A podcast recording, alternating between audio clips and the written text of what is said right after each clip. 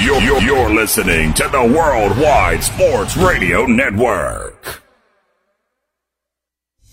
Great moments are born from great opportunity. And that's what you have here. That's what you've earned here tonight. Forget about the crowds, the size of the school, their fancy uniforms, and remember what got you here. If you put your effort and concentration into playing to your potential, to be the best that you can be, I don't care what the scoreboard says at the end of the game, in my book, we're going to be winners. On this team, we tear ourselves and everyone else around us to pieces for that inch. We claw with our fingernails for that inch because we know when we add up all those inches, that, that- that's gonna make the f***ing difference between winning and losing.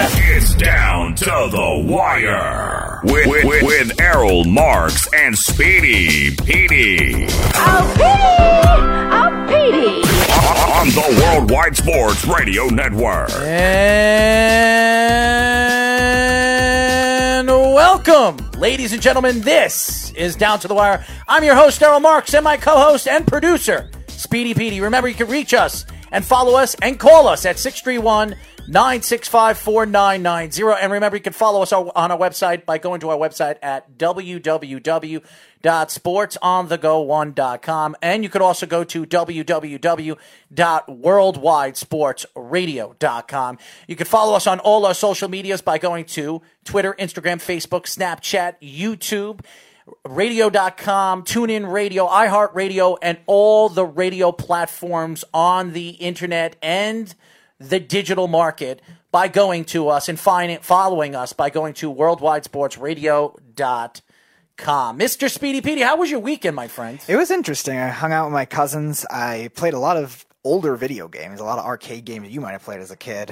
Oh, you're saying I'm old. Is that what you're saying? Well, somewhat, but Well, uh, so you're saying I'm an old man. That's what you're telling but- me on but- this radio show that I am an old man and I'm a geezer. I'm you 38 admit- years old. You admit you're old too, so. Well, I, I feel old. I wouldn't say I'm old, but No, I feel you've, said, old. you've said it before, but I played a lot of a lot of those games. It was actually funny last like night. what game? Mario Kart? Uh, no, uh, Contra was one of the big ones. oh. I love Contra. Yeah, me and my, my youngest cousin played that for a long time. We were trying to beat that. Gets addictive. yeah, it does. It does. I wasn't very good at it, but I. Well, you don't look like the type of person. Well, it was the first time. It was video the first time. It was the first time I played it. and I would say probably since like I was ten or something. What playing video games? No, playing that specific game. Oh, so you you haven't played Contra since you were ten years yeah, old? Yeah, because uh, for for me growing up, it's only available in an arcade. So. Well, they had video games. They still have these like little Nintendo things. They or- did. That's what he. That's or what he. Genesis. Right, Now that's it, was on. Genesis. Well, yeah. Well, they had a NES system which had 620 different games, so that was one of them. Oh, I love those things. Yeah, so I was playing that for a while. Then yesterday was funny. We were playing this uh, this game while we were eating dinner. Name three things of a specific category in five seconds. It led to a lot of heated debates too. So basically, you have five seconds. Like if I said name three NFL teams, you have to say it in five seconds.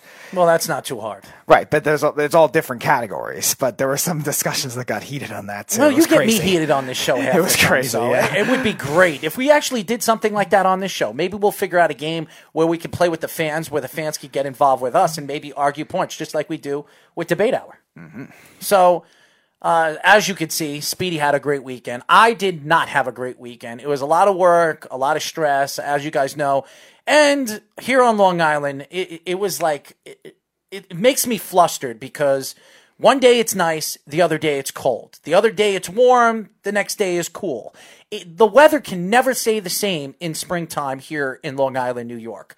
March is a terrible time because you have rain, you can have snow, you can have it cold, or today you can have it at 70, almost 70 degrees today. It's mm-hmm. unbelievable the weather here, and this is why the flu goes around, aka you know what virus. So this has been a problem for not only here in the states, but all over the world. And that's that is why I think slowly but surely you're seeing the transition of different sicknesses and flus and all the different things that are coming out throughout the country and throughout the world. But we're not getting into that today because we're a sports radio network and I want to get into this whole Aaron Judge situation with the New York Yankees.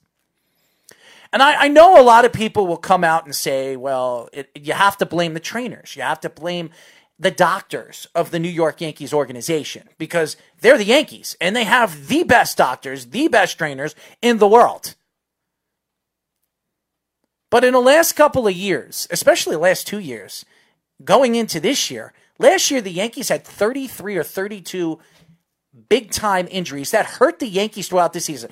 Now, did it show? No, the Yankees won 103 games in the regular season last year, and they went on to the American League Championship.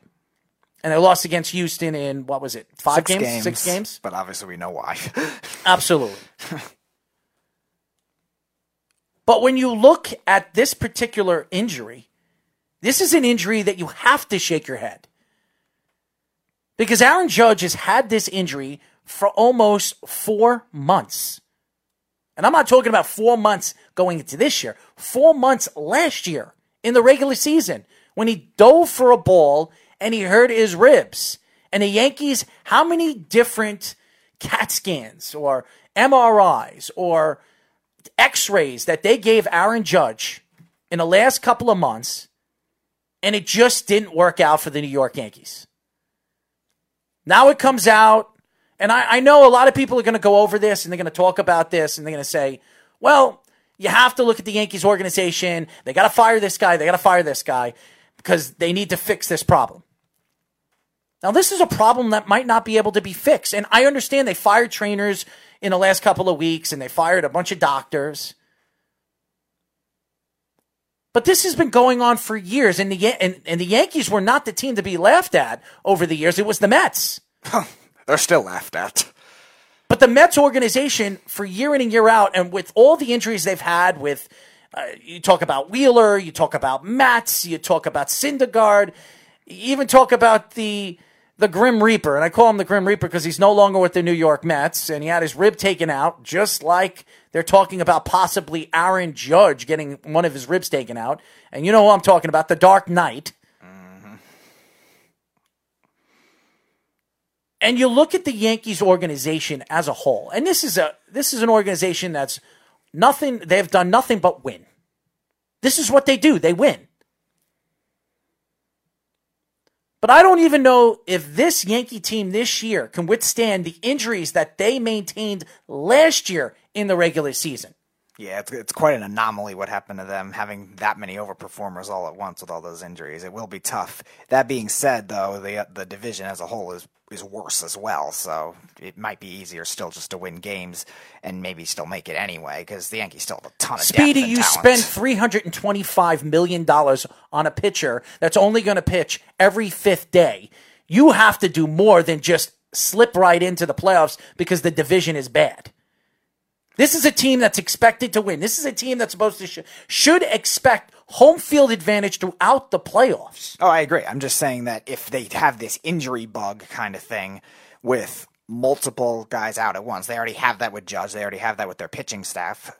So if it accumulates to where it was last year, I'm just saying it will be easier just because the Red Sox won't be as good. Uh, Tampa is what they always are, and the other two are just bad. And again, you cannot tell me because the Yankees are the best team in the division because they have the most talent that you expect them, even with the injuries that they have, to squeeze right in and say, you know what, we have the best team, we're the better team. We'll squeeze right into right into the playoffs right now because we're going to win the division. We're better than the Red Sox. We're better than the Blue Jays. We're better than the, the Baltimore Orioles, and we're also probably better than the Tampa Bay Rays. So you know what? Even with the injuries that we have, we lose Aaron Judge for the next four months because he's going to have to have rib surgery. Well, we're still going to win. We're still going to sneak into the playoffs, and we still have a chance to win a championship. To me, as a Yankee fan, I would not be happy. This is a team that is expected So to win think the Rays every single win the year. division in those circumstances? Absolutely. Okay. Right now, when you look at the New York Yankees as a whole, and with the injuries that they have to James Paxton, you don't know what you're going to get out of Masahiro Tanaka because he still has that UCL uh, tear in his in his elbow. You're talking about Gerrit Cole, who did not pitch well in his last two uh, spring training games. And I know it's spring training, but it's spring training. It shows a lot what a pitcher is when you have cameras, and shows you a lot what a pitcher doesn't have cameras helping him out. Now, I'm not saying Gerrit Cole is not going to pitch well for the New York Yankees because there's no cameras, there's no cheating anymore. I don't believe that. I think Gerrit Cole is a good pitcher. But when you lose significant pitchers early in the season, you lose Luis Severino for the whole season now because he's going to have to have Tommy John surgery. I think he just had Tommy John surgery. You have a pitcher right now because of domestic violence that you're not going to see in 60 games. And then you talk about James Paxton. Now you have Montgomery coming back. Garcia has not looked good in spring training so far. Who are the Yankees looking forward to in the beginning of the season? You have Gerrit Cole as your number one. You have Tanaka as your two. Who do you have as your three? J.A. Happ? Montgomery, who hasn't pitched in almost two years? Yeah, I doubt they'd rush him to a three. Garcia? A young pitcher who's only 20 years old? Good luck with that. I mean, where are the Yankees going as far as their pitching staff is concerned? If J.A. Happ doesn't have a better season than he had last year, the Yankees are in trouble. Well, he's always boom or bust, so you don't know what to expect with him.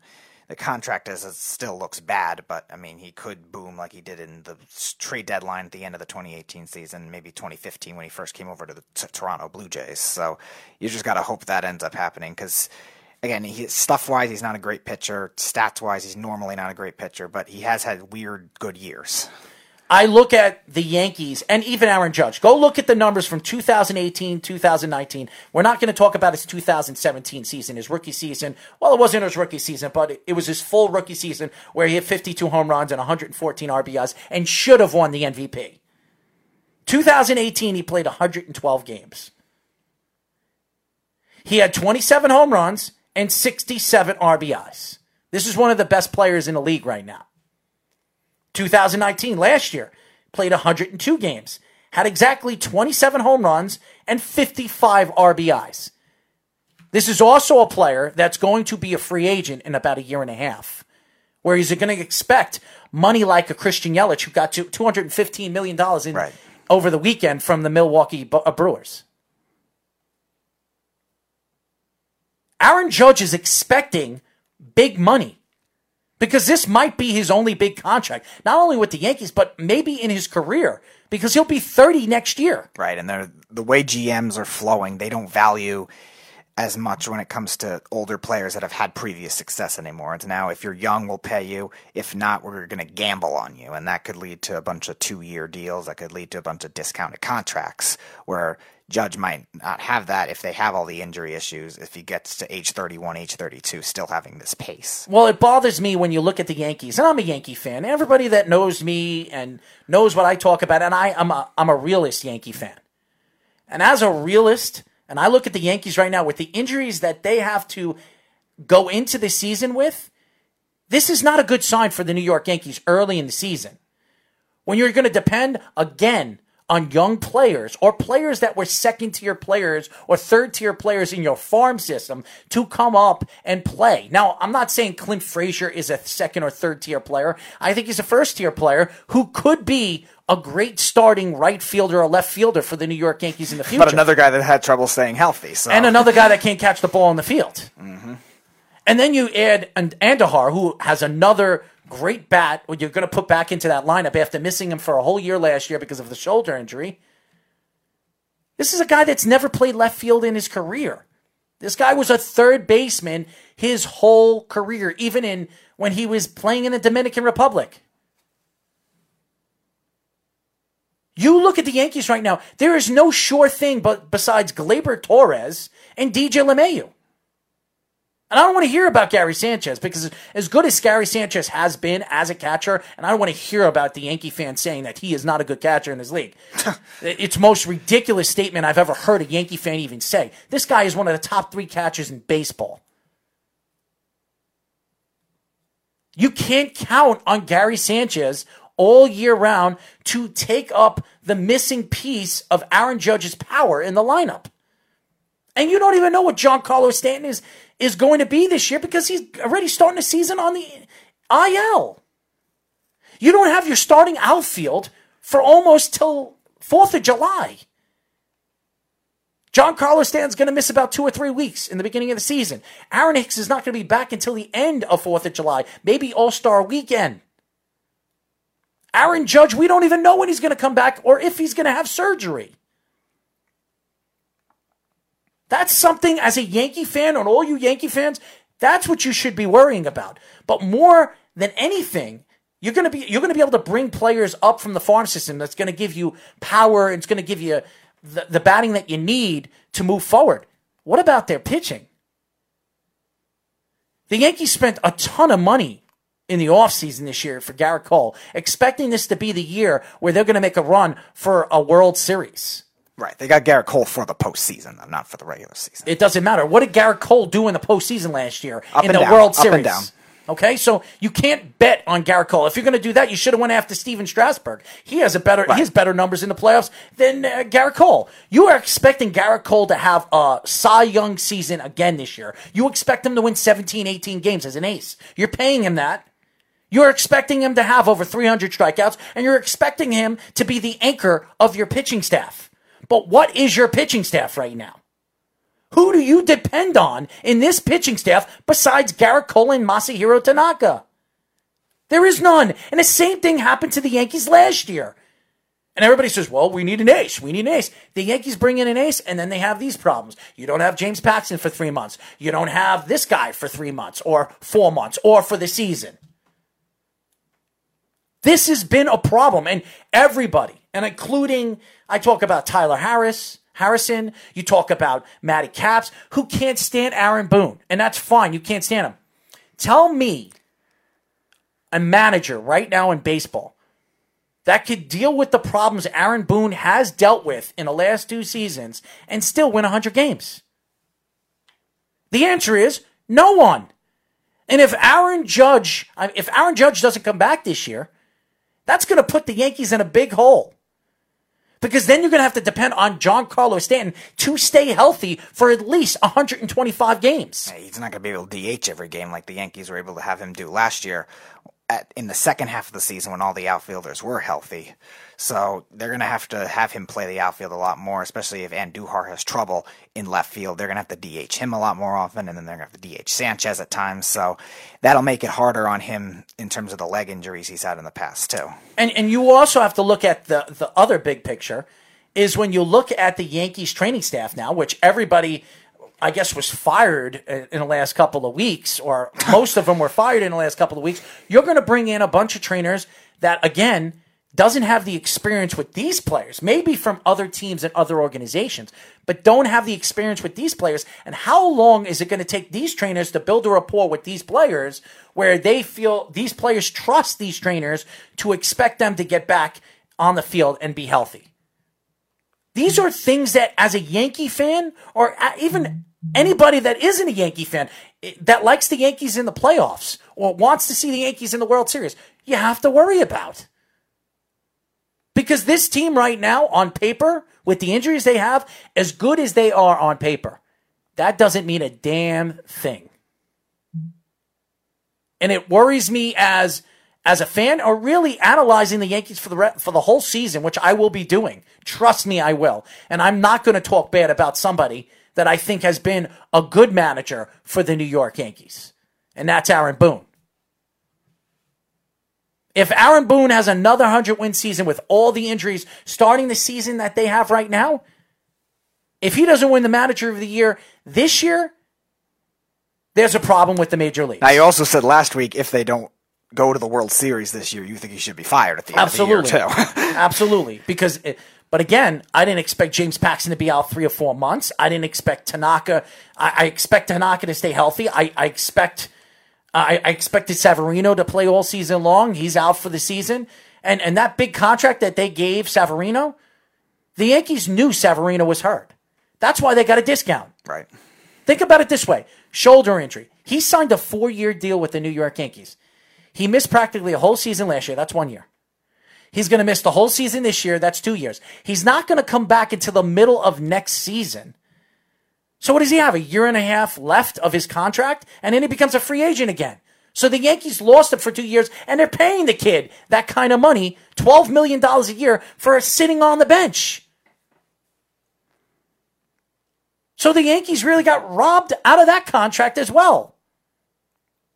Now you could say whatever you want, and you want to you want to say that Brian Cashman's a terrible GM, which is That's ridiculous far as from well. the truth. That that you want to guy talk about a guy that deserves a lot of credit for last year. That would be him finding the gems that he did that overperformed for them throughout the season. That kind of thing doesn't happen overnight. And you're expecting DJ LeMahieu to have another season that he had last year in the Bronx, and I don't know if he can do that again. No, you have to expect some regression, but he still is a top second baseman one of the best in the league. And again, a lot of people just didn't know it how good he was. And now, if he plays more second base full time, he's he's a very good glove defensively too, which helps a lot as well. Especially if these pitchers are third, fourth, fifth tier pitchers that are coming off the injury, that are replacing these injured guys. They're going to have to rely a lot more on position player defense too. I will leave you with this, Yankee fans. If any of you Yankee fans believe that they're going to go into the season with these significant injuries and they're just going to fly by because the American League East is bad, you have another thing coming. Because as bad as the American League East looks, there could be a surprise team, and that team is the Blue Jays. And with that lineup, yes, they don't have the pitching, and they went after some uh, pitchers in the offseason this year, but they this team could surprise a lot of people. They have the lineup. They have the power in the lineup to contain and and compete with the team like the Yankees. They did it last year. They're the only team that came close to a winning season with the Yankees in the American League East out of all the teams. That's saying a lot. They play well against the Yankees. And if the Yankees are the best team in the American League East, you know teams are going to be gunning for them. Especially with that Gerrit Cole contract that they gave him 325 million. And Gerrit Cole better put up or shut up because this guy sat around expecting the Yankees to open up their wallet when he was drafted in 2008 by the Yankees and he decided to go back to college. So he better pan out and show up to games in Yankee Stadium. 631 965 4990. We are going to have a special guest at 7 o'clock. Rich, Rick, I'm sorry, Rick Curdy, the founder and CEO of the Charlotte Bats. And let's bring MLB to the Charlotte or, you know, Charlotte City. So we're to get on the, we're to have him on the phone. We're to talk about Charlotte baseball and why he thinks the Charlotte City can bring in a major league team. We'll get into that when we come back. Is Pop going somewhere else? And I'm talking about Gregg Popovich. Is he heading to another NBA team? We'll get into that a little bit later. And Hawk CEO Steve Koonin starts is starting to bring in some thoughts on what the NBA should do and how they should transition the season to the playoffs. When we come back, we'll get into that here at the Worldwide Sports Radio Network. You're, you're, you're listening to the Worldwide Sports Radio Network.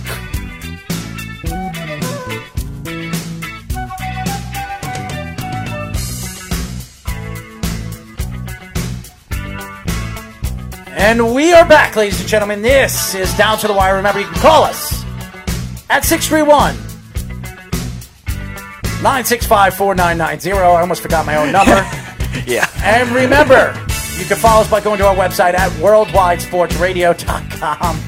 And you can search us on every single platform, on every single, I guess, digital platform. You can follow, follow us on radio.com TuneIn Radio, iHeartRadio, YouTube, Facebook, Periscope, Twitter. We're on all every we're on every single avenue when it comes to uh, social media, as far as I'm concerned. But interesting things happened this weekend, Speedy, and I'll tell you this.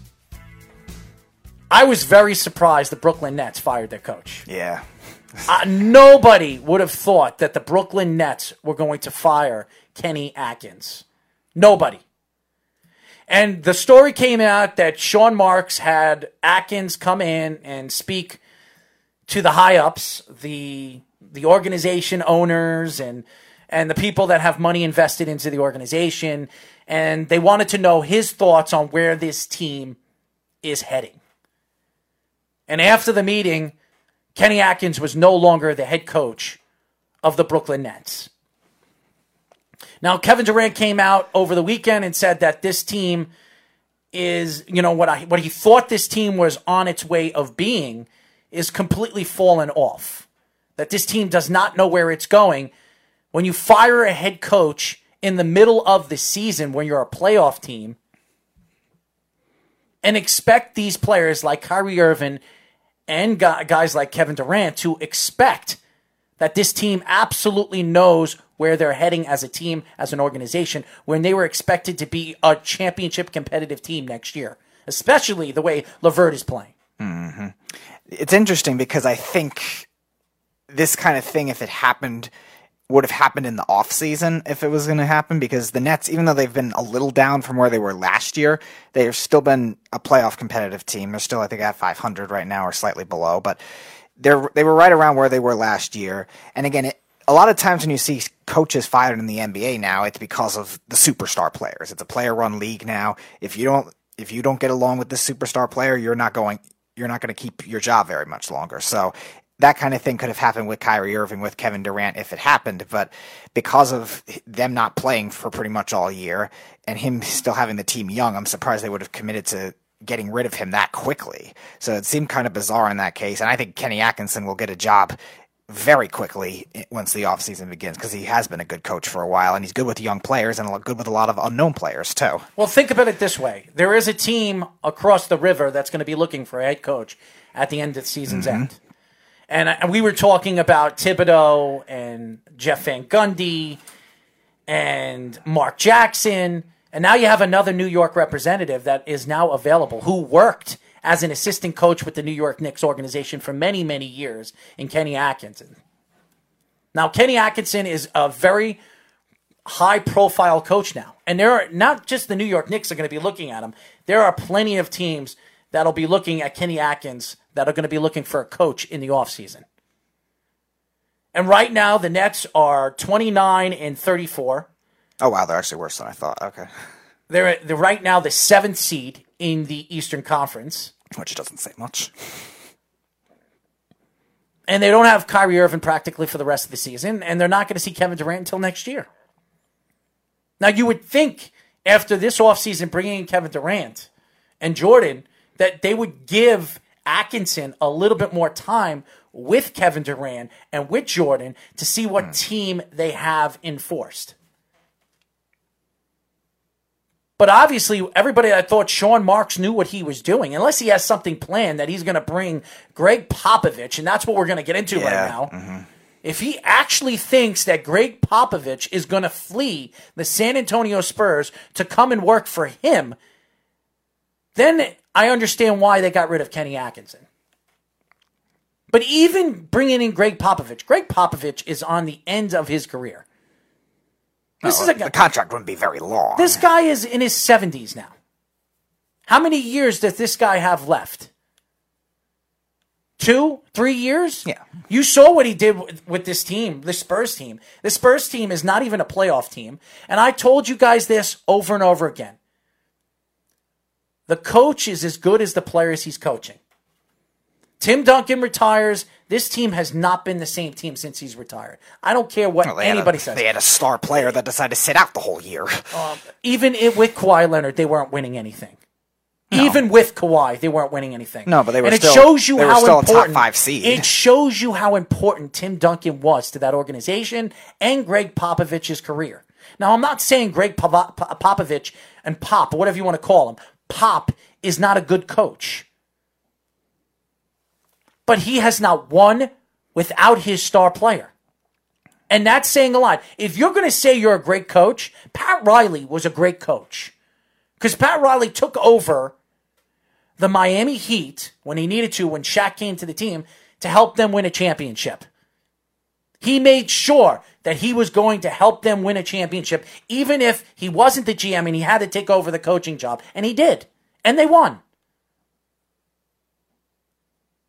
And you could say what you want about Phil Jackson. Everywhere Phil Jackson went, no matter who he was coaching, he won.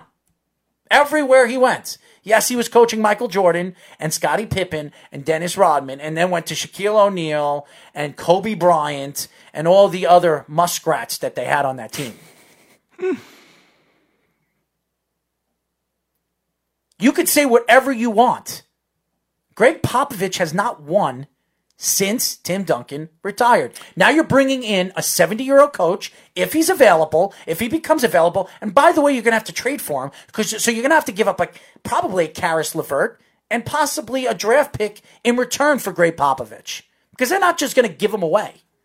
And he's still under contract. And that's a lot to give up for a 70 year old coach that hasn't won in a very long Well, he time. hasn't won also because Don't one, make an excuse because there is no excuse. He has not won in about five years now. Okay, but it's also the league has changed a lot since when he started right, coaching. and, he, and everybody thinks he's still the best coach in the NBA. Well, if you're the best coach in the NBA, it doesn't matter who you're coaching, you win. Right, but the coaching element of the NBA has only been limited to certain teams, though, too, where because it's a player-driven league, all superstar So you're willing will to give over. up. So you're willing to give up Caris LeVert and a first round draft pick for Gregg Popovich. Is that what you're is, is that what you're saying? You're willing to give up a guy that can probably score you in the future. This kid's only 22, 23 years old. He's not even in the prime of his career. He's playing great basketball right now. He's been the best player in this past week. He's been the best player in the league. And you're willing to give up Caris LeVert who you drafted at number 19, number 20. He was a gem. He's probably one of the best players in that year's draft. You're Okay. willing to give him up and a first round draft pick for Gregg Popovich. Okay, here's reason why. Yeah, one of which is Caris LeVert has been injury prone throughout his career. So what? That's not an excuse. Okay, You're that- giving up a player of that magnitude for a guy that hasn't won.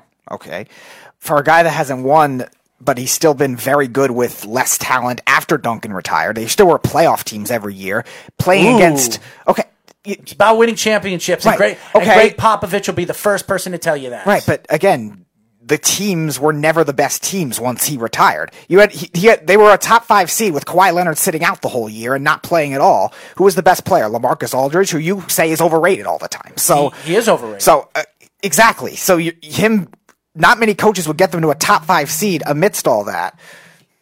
Yeah, well, here's the thing. When you think of the particular argument of Gregg Popovich going to the Brooklyn Nets, my question isn't that Gregg Popovich isn't a good coach.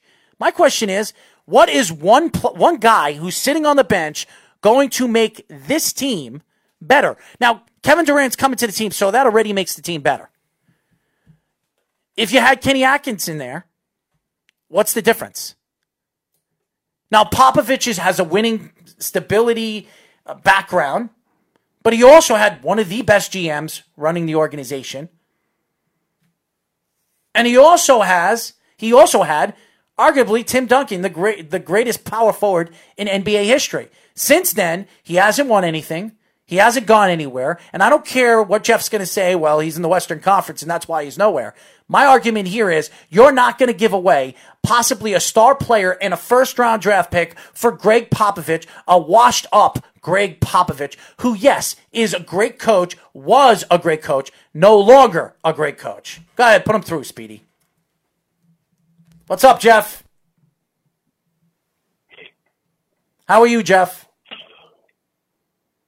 How are you, Jeff? How are you? I'm good, Errol. How are you? I'm good. Listen, man, if I'm the Nets, I make that trade all day long.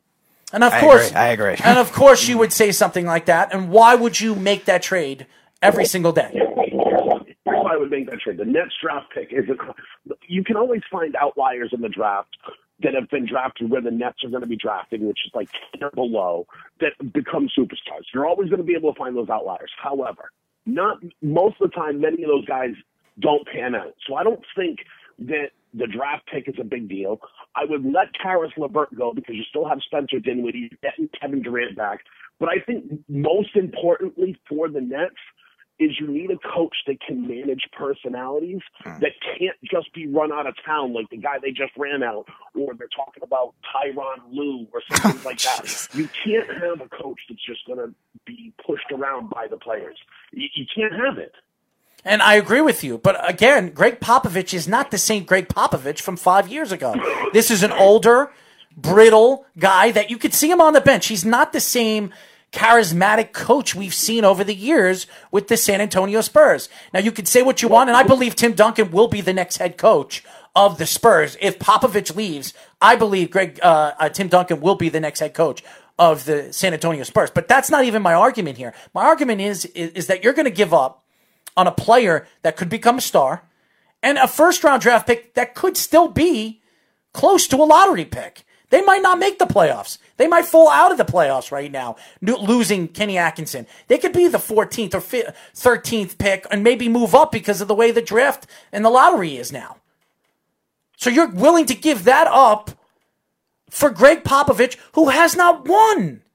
He has he hasn't not won. in a Western Conference that's filled with other team. That is stars. not an excuse, Speedy. When everybody says you're the best coach in the NBA and you're not winning, you're going to be your fingers are going to point at him if he's not winning. Okay, I don't want to hear it. How many of the, I don't want to hear how it. many of the guys you that you consider the best coach in the NBA are on teams that have these superstars? Again, that's not an argument, and that's not my. Ex- mean, my not- I'm not going to accept that even- answer. That's not even the question for me, though. The question for me is name a coach that they can get, or that's available, or whoever. Who's the next coach of the Nets that can manage personalities, especially one that has a terrible attitude like Kyrie Irving, who, by the way, may be a franchise killer. Well, I, again, if you're going to bring Gre- uh, Gregg Popovich in, how are you going to tell everybody that you're going to still be able to control Kyrie Irving? Gregg Popovich over the years, and you know he's had problems with Kawhi Leonard. This is there's nothing hidden behind that. There are facts to that story. And you, you think of Gregg Popovich right now going into this season, everybody expected the Spurs to be somewhat of a playoff team. They're not even going to make the playoffs. Right now, they're under 500 by what? Five games? And you're you're expect now you're hearing stories that the Spurs might be willing to trade Gregg Popovich, but they're gonna look, they're gonna ask for a king's ransom. They might ask for another first round draft pick. But if there's a team that survived all these, it's the Nets. So you think least adding Gregg has- Popovich? has, a record. At least Popovich has a record of dealing with personalities, Tony Parker and, and Tim Duncan and, and star guys. He has a record of dealing with star players. You still haven't answered if it, Pop isn't the guy for the Nets. Who's going to be the guy that the Nets can bring in Again. that they can't just run out of town? uh, uh, again, maybe even if it's not Gregg Popovich, there are not, and even even if it is Gregg Popovich, how, who's to say that Gregg Popovich is going to be able to control Kyrie Irving? Because he couldn't, time, he couldn't, He's a long time respected NBA coach. he couldn't Kyrie control Irving Kawhi Leonard. He couldn't control But Kawhi also Leonard. remember, Kyrie Irving, when he initially got traded to Boston, had the Spurs as one of the teams he wanted to go to too, c- because of Gregg. He's had problems with Marcus Aldridge for how many years? I don't want to hear it, Speedy. He's had problems with these two players, and both of them. uh, They were going to try to trade LaMarcus Aldridge last year. They couldn't trade him, and then they they, they decided to move on from Kawhi Leonard because he didn't want to be there anymore, and that had a lot to do with Gregg like- Popovich. Okay, you don't like Gregg. Okay, you don't like Gregg Popovich. I'm not saying I don't like him. I'm not giving in that they can't just Jeff Van run out Gundy. Jeff Van Gundy. Jeff Van Gundy. Uh, Van Gundy probably is going to be the Knicks coach, right? Isn't that what everyone's saying? No, I don't think Jeff Van Gundy's going to take that job. I, I don't. I think he'll be interviewed. I think the guys that you're going to be looking at, and I've been saying this over and over again, I think it's Mark Jackson or Tom Thibodeau. I think it's one or the other. And now that Kenny Atkinson is available and he's a New York mm-hmm. native, he will be a guy that the Knicks will absolutely interview for the position. Now, does it mean he's going to get the job? Probably not, because I believe Rose has his thoughts on who he wants to take over. And I and again, I'm going to say this, and I've said this over and over again. I think it's Tom Thibodeau. I think he fits what the Knicks need. They need a defensive minded guy that is not going to. He's going to demand defense. That's something the Knicks That's haven't had for years. graphic, by the way. I do love that graphic. It's. Beautiful. Thank you, my friend. Thank you. but uh, I, I but uh, I will tell you this, Jeff. You're right. If if you were the Nets right now, and if you were a Net fan right now, would you take Gregg Popovich for Caris LeVert in a first round draft pick? Most Net fans will say yes. But what Gregg Popovich are you going to get? Are you going to get the Gregg Popovich of the the early 90, late 90s, early 2000 San Antonio Spurs? Are you going to get an old Gregg Popovich that's going to sit on the bench and demand things from players that still won't listen to him? Because there are players, there are players right now. DeRozan, I've been hearing stories from San Antonio that DeRozan and Gregg Popovich has had, have had problems too. And that's why he wants out of San Antonio as well. That's I not mean, a I'm good sign. Gregg Pop. Uh, I, would want Gregg Popovich for one reason only. Tr- like truthfully, is because eh, you know. I mean, uh, let's be honest here. Kyrie Irving now has the rap that he's a franchise killer, that he's the cancer in the locker room and can't get along with anyone. And if he can't straighten up for Pop, then he's not going to straighten up for anybody. Like it would be a make or break moment for Kyrie's reputation. But how are you going to get rid of that contract? You have him for the next four years. You gave him a long term deal. And you're not going to be able to move on from him. You're going to have to move on from Gregg Popovich, aka Kenny Atkinson, who everybody loved last year. Oh, he's the greatest. Oh, look what he did with the Nets. And then this year, in the second half of the season, they get rid of him. I mean, that's well, that's again, saying a a lot. lot of people believe that that's that's um, you know Kyrie's doing though. It could be Kyrie's Irving, uh, Kyrie Irving's doing, or it could be something else with the organization. They just didn't want him there anymore. Uh, maybe Marks decided, you know what? He speaks too much. I don't want him to speak anymore. I don't want him to speak to the press the way he's been speaking to the press, giving them information about the organization. Because if you watch the Knicks, I mean, the, uh, the Nets press conferences, Kenny Atkinson is very open with the press. He's telling you what's going on in the locker room. He's telling you what's going on with the team and why the team isn't playing well. And there are a lot of coaches, aka David Fizdale, who still, even when he got fired, didn't speak up on what was going on in the locker room. And hence the reason why this guy Miller, who nobody's even heard of, has been better as a head coach than David Fizdale, the Knicks' number one pick. So, again, I, I don't know. I, I really don't know where the Nets are going with this, and maybe they do get Gregg Popovich. I don't know if this is going to make them a championship competitive team. It will give them some something to talk. It will give the league something to talk about in the offseason. Oh, the Knicks, the Nets got Gregg Popovich, and Kevin Durant's coming back, and Kyrie Irving's going to be healthy. Blah blah blah blah blah blah blah. That's not going to make them a championship competitive team. Doesn't Because- guarantee it, but it boosts their chances How? in, a- in How? an already weak Eastern How? Conference. How? You're giving away uh, your third best player by far, your third best player. Okay. And you're giving up a first round draft pick and possibly another first round because I know the Spurs are going to ask for a king's ransom for Gregg Popovich. If you want Gregg Popovich, is- you're going to have to open your LeVert pockets. Their third best player I'm sorry? is Caris LeVert. Their third I think best so. player? And it's not I think talent wise, talent wise, he is, but again, he's always injury prone too. So I, I, would. I like Spencer Dinwiddie. I And they're talking about trading him next year. They're talking about trading him already because Kyrie Irving and him have not gotten along in the locker room. I don't know about you, Jeff. I know you live in Tampa, but over here in New York, everything that I've heard is Kyrie Irving and Spencer Dinwiddie are not getting along in the locker room. And they've been trying to move him. They were trying to move him at the trade deadline. So I mean, but but again, look at what's happening right now in Brooklyn. Okay, and and I don't want to rehash old things, but there was a major revolt in Boston last year. Al Horford had to go to Philadelphia because he didn't want to be around Kyrie Irving. Jaylen Brown and Jayson Tatum both hated Kyrie Irving. Without them, they have without him, they've flourished. Who's the common denominator here? Is Jaylen Brown playing in Brooklyn?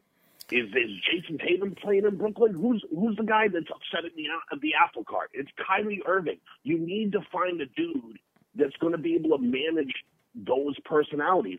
And I don't think a guy that's been run out of Cleveland and run out of the Lakers organization and and all these other things and Tyronn Lue or some of these other guys can do it. Mm-hmm. I think your best bet is to get a Gregg Popovich.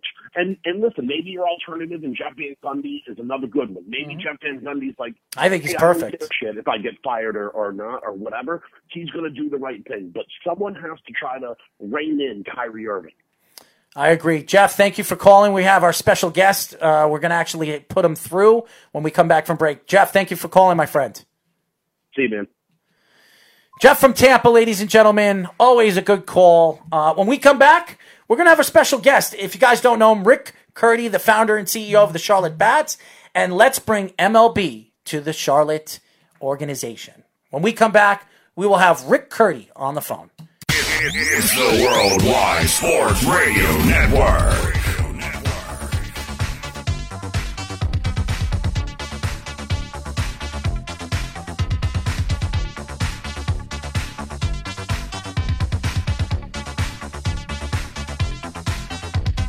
Six three one nine six five four nine nine zero. You know what it is? We keep changing our number, and it really throws me off. But as you guys know, you can call us at 631 965 4990 and follow us on all our social medias. How do you do that? All you have to do is go to worldwidesportsradio.com. You can follow us on all our platforms.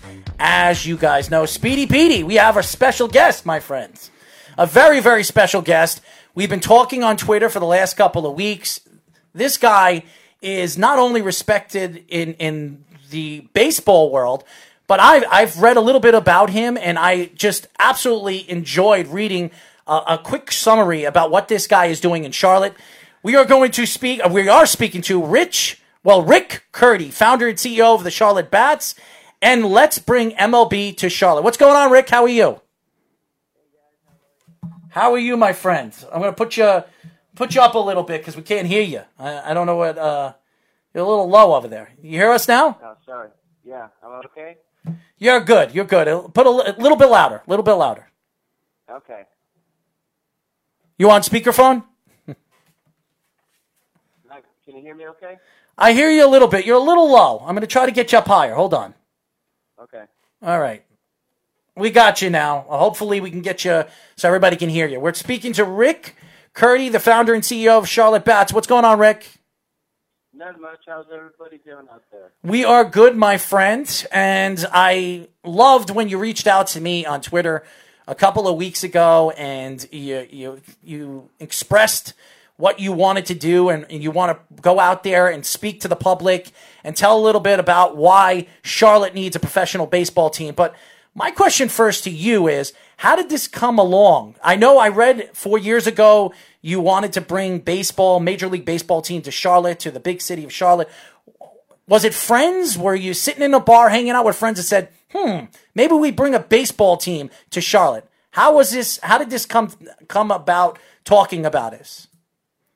Uh, pretty much it was just out of curiosity. I moved out here about 14 years ago. Ago, um, I'm from Los Angeles originally, and I always wondered, even before I moved here, why North Carolina's never had Major League Baseball. And so it just kind of bothered me, and I would just look and do information about it, about how uh, the city's growth, the population, uh, jobs, economy. Uh, we already have professional football and basketball. We got a professional hockey team in Raleigh.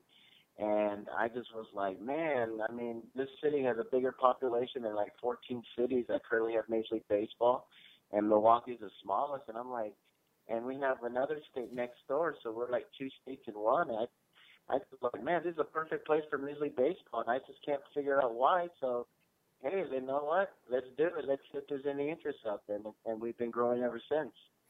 You come from LA, so you're a Dodger fan, right? Yes, I am a Dodger fan. So what did you what did you think about this story that came out over the summer about the Astros cheating and the Dodger players like Bellinger coming out and taking shots at Altuve that Aaron Judge got screwed out of an MVP? What were your thoughts about what happened in the offseason with the Dodgers and the Astros? I hated it, you know, and it's not because I'm a Dodger fan. I hated it for baseball. You know, to me, it, it was like the 1919 White Sox. To me, it was just fraud what they committed. And it wasn't just stealing signs. People keep saying, well, they were stealing signs. No, this was more elaborate. This was like, uh, you know, banging on trash cans and using video cameras, using like uh, technology to cheat. And it's just, it's really sad and it's really disgusting that some of the Astros players want to downplay it and say, well, we would have won anyway. So um, it's bad for Major League Baseball, and I was really disappointed in the commissioner's response to it as well. How about Charlotte? You talk about the minor league team over there. You brought the minor league team over there since '94. What are your thoughts? I understand where, where, baseball is growing throughout the country. And me and Speedy were actually talking about my producer over here. We're talking about what city could use a professional baseball team besides Charlotte, and I couldn't think of one. But Charlotte, I've been to Charlotte. It's a it's a get down city right now. It's right there in the Carolina area where the towns are big. They're growing. I mean, the, the college is over there. What is the the minor league team doing out there right now? Well, we have a minor league baseball team called Charlotte Knights. Um, they used to play in South Carolina. Their attendance was like 3,000. When I first moved here, the attendance was bad. And so eventually they came, they eventually are now in Charlotte. Um, they're in our, our downtown area, we call it Uptown Charlotte, where they play at. And their attendance jumped from 3,000 to 9,000 in one season. And they're one of the most uh, popular. Um, the, the stadium is beautiful. It's one of the most visited ballparks in all of minor league baseball. So um, the attendance is great for minor league baseball. And I'm like, man, they have good attendance and uh, they can support minor league baseball. Why can't we support Major League Baseball? We have so many transplants out here from all over, like Ohio, Los Angeles, um, Virginia, all over, and and uh, a lot of New York people here. And I told them uh, they would like to see the Yankees come out to Charlotte to play Major League Baseball games. So there's a lot of enthusiasm about it, and and um, we're really excited that the commissioner put this on this on this list in 2015 for expansion. Rick, it actually just led to my next question. How do you think the minor league baseball teams in a pretty big state as it is, but also very good support, how do you think that could help bring in the fan bases from all parts of the state and also maybe South Carolina that's neighboring? Because I know they football with the Panthers, they get a lot of fans down there in South Carolina and with the Hurricanes as well. How do you think that could Yeah. help in terms of getting fan bases to commit to that area? Because there's not much other baseball in even some of the neighboring states, really, besides the Atlanta Braves. Yeah, I mean we're like uh, four and a half hours from um, Atlanta, and we're like nine hours from Washington D.C. So to me, this is a perfect market, and I think they would be very enthusiastic, and I know our city would be. I mean, you can't turn down the millions and millions of dollars to see a, a team here, and the jobs it would provide. So we would get a lot of uh, response from our from um, our pro teams, from our city council, from our legislation, and um, I've talked to people in, in legislation, and no matter what party they were affiliated, they all want to see Major League Baseball, and uh, it would be very excited. So it would be a lot of enthusiasm, and it would be like a a, a whole project for not just me doing it, but our whole ci- our whole state would be involved as well. We are speaking to Rick Curti, founder and CEO of the Charlotte Bats, and let's bring MLB to Charlotte.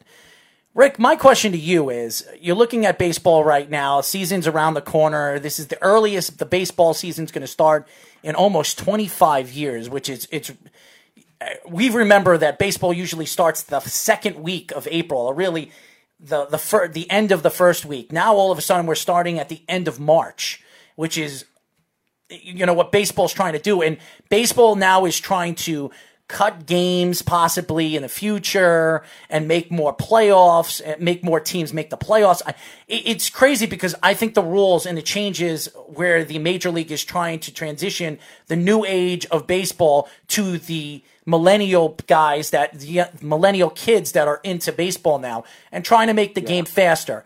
My question to you is the rules, the, the different changing of the rules, like the umpires, maybe having a robot call the strikes behind the plate.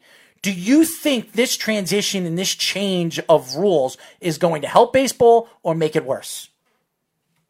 That's a really good question. You know, I'm old school. I hate to see like uh, technology take over sports. You know, I know human beings make mistakes, but um, I, you know, I'm I'm just not really, you know, like I said, I'm old school, but anything to improve the game, and I know why they're doing it because, like you said, the young people are just not going to the games.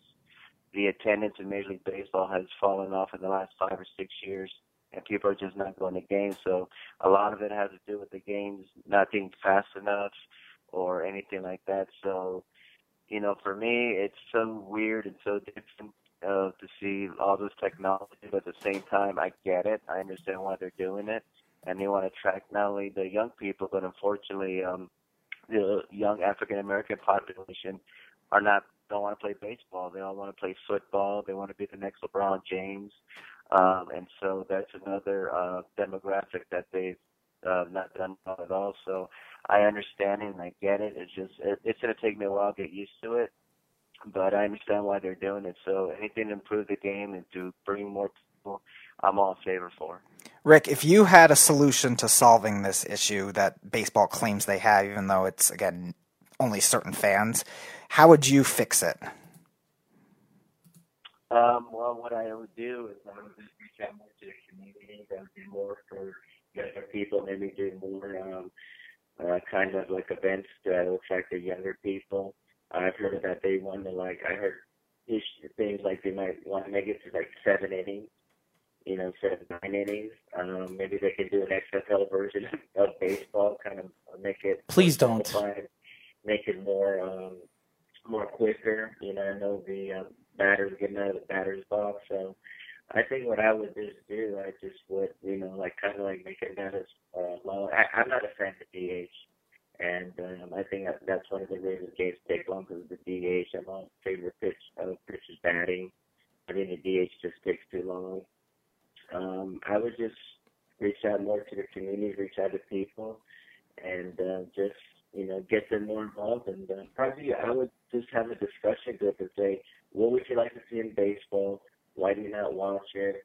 Just ask the fans, what do you what do you want from it? What do you what would benefit from it? I don't think Major Baseball has done that.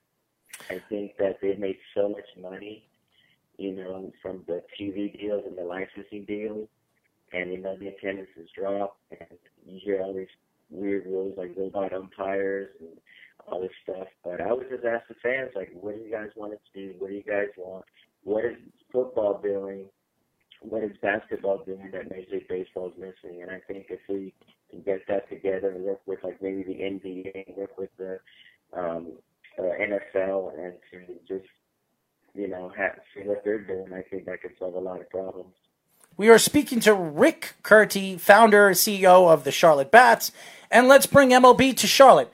Rick, my question for you with, with baseball as a whole when you look at Rob Manfred, and we were just talking about the Astros, and we talk about Pete Rose, and this has been a bother. This has been bothering me since the whole Astros thing came out over the summer, uh, really th- throughout the off season, throughout the winter, and then you're hearing about the Red Sox possibly cheating as well and doing what they did with the Ast- what the Astros did. My thoughts to this: Has Rob Manfred done the right thing on trying to um, punish not only the GM and the coach, but really punish the team and the organization and the owner enough to for this never to happen again. And and that to me has been a, a big story right now. And now fans are coming out and taking shots at the Astros organization, and they want the Astros to give them back some of their money or let them all the season ticket holders to get a, a huge 50 60% discount off this year's season. Well, um, I respect the commissioner, but I think the way he handled it has been absolutely abysmal. I think uh, to say that the big punishment is shame is really disgraceful because they they still get the kids' money. They're still making millions of dollars. They're still playing. They didn't even get suspended. It's crazy. They should have been suspended for at least a year. And to me, what they have done is just as bad as what Pete Rose has done. I mean, they actually stained the game by what they're doing and they won a world championship with it.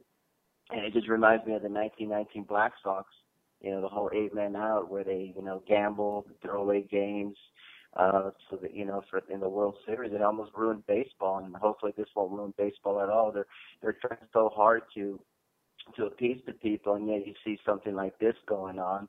It's just really disgraceful, in my opinion. And to me, the Astros, what they have done is no better than what Pete Rose or Shoeless Joe Jackson has done. So but the way he handled it has been bad. Uh, comparing the World Series trophy as a what do you call it, a piece of metal, which he later apologized for, was bad. And it just seemed very tone deaf as um his explanation. I mean, they should they should have been suspended for a year. They should have been stripped of the title. They should have just left it vacant. And you know, a lot of people would be saying, "Well, you're a Dodger fan. Don't you feel like?" I feel like that with anybody, even if it was like uh, the Tampa Bay Rays or somebody. This is bad for Major League Baseball, and um, the commissioner, the way he's handled, has been bad. And now all these players are getting hit in the uh, with the Astros. They're all being already like targeted for, you know, which I don't agree with. Shouldn't go targeting after them, and you can hit, you can hurt somebody. So it's just bad right now for baseball. Um, and if the commissioner did something like just suspend them for a season or just give away their title, I think people would be like, okay, at least he did something about it. But and and just their their answer, the Astros are they, they were taking so much ownership to it, and then little by little they started saying, well, you know, it wasn't as bad as you say it is, and even if we did do all that, where everyone else is doing it, and you know, and it's just really sad that that that's the way they're going, saying they would have won it anyway, and it's just it's just not right at all. Rick, I've always said that the Astros players and other executives haven't been suspended yet because Major League Baseball is waiting to see what's going on with the whole Red Sox investigation. They're using a replay room, them getting sign stealing methods from Alex Cora when he came over and were their manager for the last two years.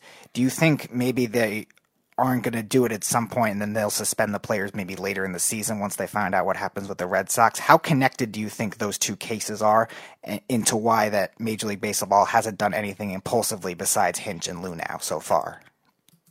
I have no idea if they were. I mean, a lot of the players of the Astros got immunity for it just to uh, tell what's been going on. So for that, that was wrong. So honestly, I don't think they're going to get suspended at all. Like the commissioner said, that their punishment is going to be shame, and their punishment is going to be that they should have an asterisk, and people are never going to give them the proper respect like other uh, championships have won. And to me, that's just not good enough. I mean, shame is it's ridiculous. You know, they don't have shame. The only reason they're sorry is because they got caught. And honestly, whatever happens with the Astro, uh, with the Red Sox, um, I don't think anything will happen to the Astros. I think the commissioner kind of just wants this to go away. I think he's just going to, I, I don't know, to sweep it under the rug. He just wants nothing to do with this. And um, it's just really, it's just not good at all. It's just that there needs to be more transparency in baseball. So, in my opinion, I don't think Altuve or the rest of them are going. No, I don't think anything's going to happen. So I'll be surprised, and I'll I'll be I'll hope I'm wrong.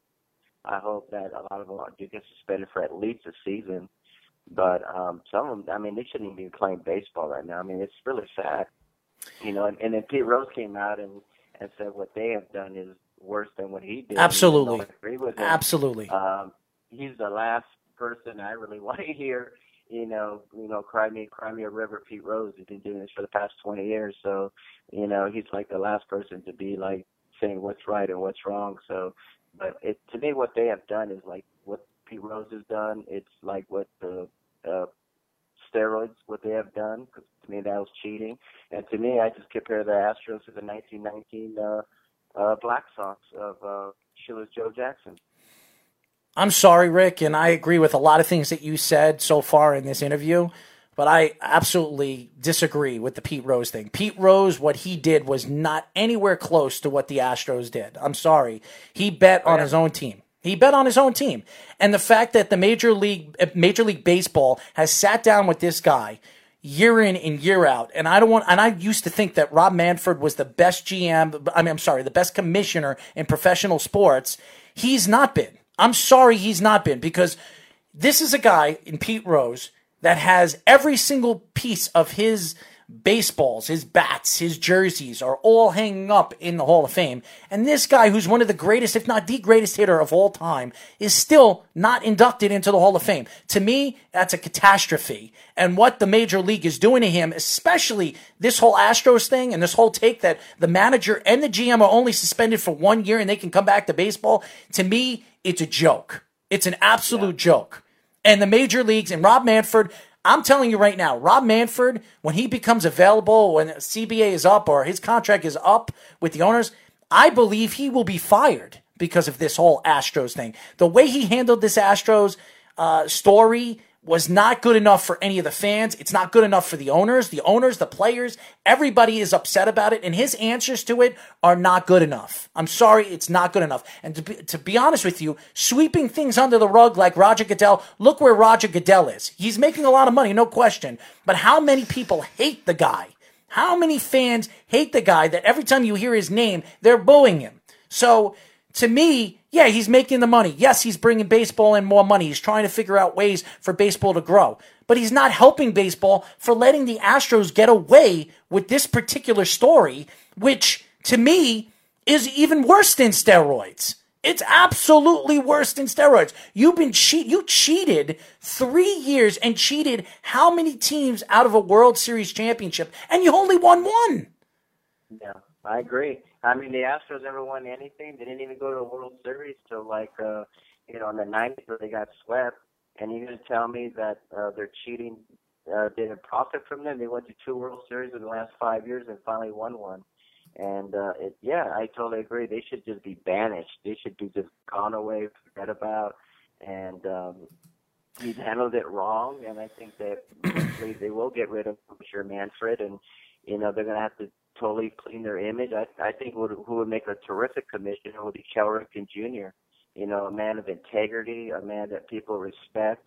The Iron Horse, who never missed a game in 18 years, a record that nobody thought would be broken. there if there isn't a player that has doesn't have the respect in Major League Baseball, it's Cal Ripken. And if I was like in charge of Major League Baseball, I would just get rid of Manfred and put Cal Ripken if he's interested, Mhm. and just bring back the the integrity of the game because the integrity of the game is lost. And yeah, I've lost so much respect for Manfred for what he's done. I thought he was one of the best commissioners, He was. brightest minds ever, and for the way he's handled this whole thing, it's been uh, it's a catastrophe. It's, it's just it just really A joke. It's It's absolute it's a joke, joke, and, and there's no accountability for the Astros. They keep everything. hmm It, it- it's And, it's uh, disgusting. yeah, it is absolutely it is. disgusting. And how baseball is handling this, I, I I disagree completely. And this is why this is still a story. And the season's two weeks away, and I don't think it's going to be hidden. The Astros are going to be thrown at, and I I do believe that I don't care what the Astros do this year. Some people think they're going to be a playoff contender. Some people think they're still a championship competitive team. But you're hearing Justin Verlander is not even starting the season. He's going to be out for at least two or three weeks because of this lat pull. So already you're starting to think that this is going to be a bad year for the Astros. And if it is a bad year, people are going to be pointing the fingers how many bad years they could have had if they didn't cheat. So that to me is the story. Again, we're talking to Rich, uh, Rick Curdy, founder and CEO of the Charlotte Bats.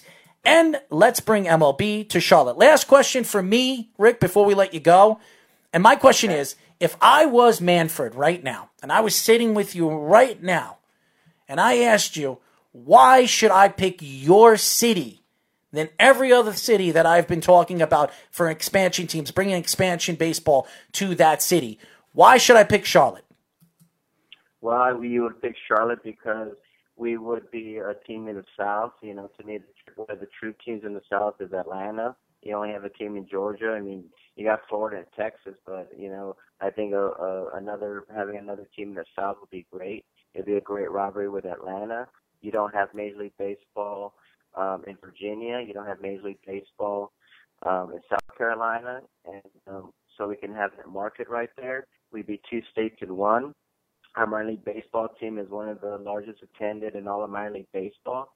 We can, we have already shown that we can support uh, professional sports by having the Carolina Panthers and the Charlotte Hornets, and we have the Carolina Hurricanes at Raleigh.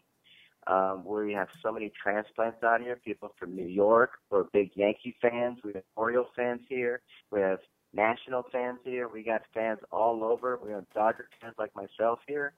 Uh, our economy is strong, or we have um, we're known for the banking community, so we have uh, sponsors are here, like Bank of America's headquartered here. We have Duke Energy's that's headquartered here, so you have no problems with um, with sponsors. It's this is one of the fastest growing cities in the last 30 years, and I think uh, what makes it different is that having uh, another state next door to us that doesn't have any professional sports at all. They just have Clemson and they have um, uh, the Gamecocks and they have a minor league baseball team, and that's it so you can draw from those people there. So I think that's what makes our our state very uh, special and very unique. As you guys know, we're talking to Rick Curdy. He is the founder and CEO of the Charlotte Bats. And let's bring MLB to Charlotte. I'll tell you this, Rick. If you do get a major league team, just remember us because we would love to be your play-by-play guys. I, I'll tell you that right now. We we have a guy right here sitting right next to me who's one of the best play-by-play guys when it comes to sports as a whole. He's a great play-by-play guy, and I I'm the color guy. I'm the funny guy. I'm the crazy guy, and I like I like Yeah, to you cause don't the say. trouble. I like to cause the trouble. So, Rick, why don't you tell everybody how they can find you, and we're going to stay in touch, my friend. Uh, our website is www.charlottebats.com. We actually have a petition on there. Um, it tells about the history of, Char- of North Carolina and Charlotte and about our organization and a little bit about me. I'm also on Twitter at Charlotte Bats Baseball. We're on Instagram at Charlotte Bats. Uh, we are on Facebook at Charlotte Bats, and we just started a, a new group page called Let's Bring Major League Baseball to Charlotte. And I have all my pictures of all my interviews I've done, and uh, actually pictures of uh, famous people like Cal Ripken Jr., who we were talking to, and Eddie Murray, and and uh, honestly, um, Archibald Moonlight Graham for the movie um, Field of Dreams. Love that movie. Guy from North Carolina. He played for the Charlotte Hornets uh, baseball team, and so it talks about the history of of Charlotte and all these stars that have played here. So Um, you can reach me there, and if you have any questions, we're at Charlotte uh, charlottebatsbaseball at gmail.com, and just ask me a question or how you'd like to get involved. As you guys know, we are speaking and we just spoke to Rick Curdy, founder and CEO of the Charlotte Bats. And let's bring MLB to Charlotte. Rick, thank you for giving us the time, my friend. I appreciate it. Thank you guys for giving me this opportunity. I really appreciate it. Absolutely. We'll talk more, my friend. Thank you. Rick Curdy, ladies and gentlemen, when we come back, we're going to, before we get into debate hour, we're going to get into this whole Hawks and what the CEO has come out and said about what the NBA should do with the regular season and how it could bring in more revenue. And we're going to talk about Doug Glanville, who he played for the major leagues. He also played for the Cubs and the Phillies. He said something very, very interesting about the Astros and the cheating scandal. When we come back, we'll get into that before debate hour. 631 965 4990. This is Down to the Wire, and we'll be back after this. You're, you're, you're listening to the Worldwide Sports Radio Network.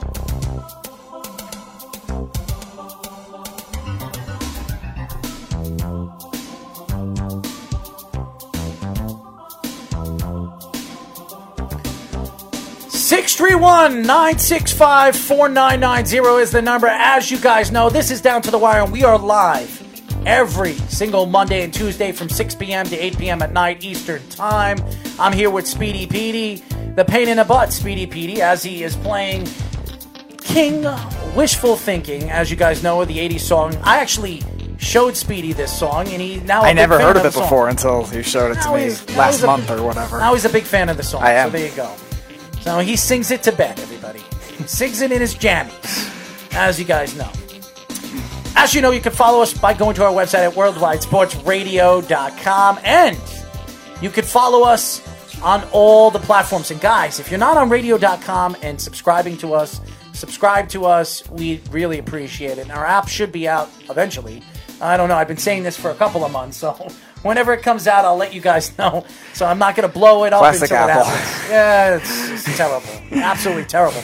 The these different, you know, rules and regulations that Apple has just throws me off on really what this organization is all about. And I like Apple products. I really do. I'm not a big fan of their phones, but I like their computers. I like their iMacs and their MacBooks.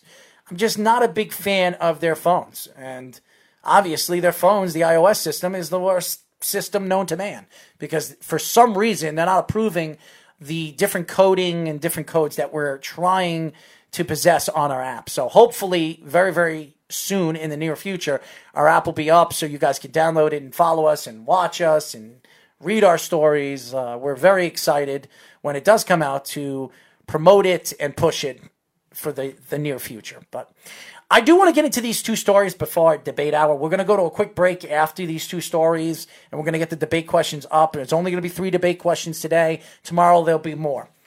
The story about uh, Doug Glanville and, and Speedy actually gave me the story before the show started, and Doug Glanville actually played for the Phillies and the Cubs over. I think he was an infielder, right? Outfielder. Outfielder. Uh, how many years did he play in the major leagues? I'm not sure, but he played during the steroid era. All right, so there you go, and and maybe he did steroids. I, I don't know, and I, he hasn't come out. There was no stories coming out that he did do steroids, but he said something interesting in this article that came out today, and 1996 to 2004. Okay, so and he, he had three thousand nine hundred and sixty-four at bats. He had eleven hundred hits, so he had a decent major league career, and he batted two seventy-seven in his whole career. So that's not bad numbers. But Doug Glanville actually came out today stating that the steroid era is worse than Spygate or whatever you want to call it, Cameragate, uh, with the Houston Astros. And I'm going to tell you this, Doug, and I, I don't know you personally, and I, I'm looking at your numbers as a major league player. Those aren't really that bad numbers, but I don't care how many years you played in the major leagues, and I don't care what you have to say about the steroid era.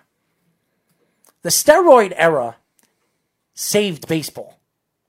It saved baseball when the strike came around in 94, 95. And then when baseball came back with Mark McGwire and Sammy Sosa, you didn't see Bud Selig complain about the steroid era, did you? You didn't. Because Bud Selig knew that baseball was falling apart and they needed something to drive it forward. And Sammy Sosa and Mark McGwire were the type of guys to do it.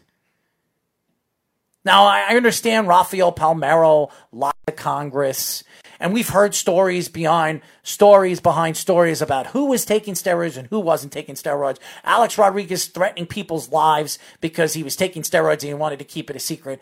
To me, and you can say whatever you want, steroids is nowhere close to what the Houston Astros did in the last three seasons. Not even close. And the fact that you talk about the way Congress got involved with the steroid issue. Why isn't Congress getting involved with the Astros cheating? Maybe because it's a, not a league wide thing. Maybe it's just because it's a one team thing. A one team thing, it affected uh, revenue for organizations like the Yankees, like the Dodgers. That could I know I, I understand everybody says like they need the money, but yeah, I was just going to say that. nevertheless, that took away millions and millions of dollars through revenue from the Yankees, and maybe champions from the from the Dodgers, the Yankees, uh, maybe the Phillies, whoever, whoever was in the playoffs in the last couple of years that uh, had a chance, and obviously uh, not the Phillies because they're from the National League, but you know the American League teams that played the Astros over the years.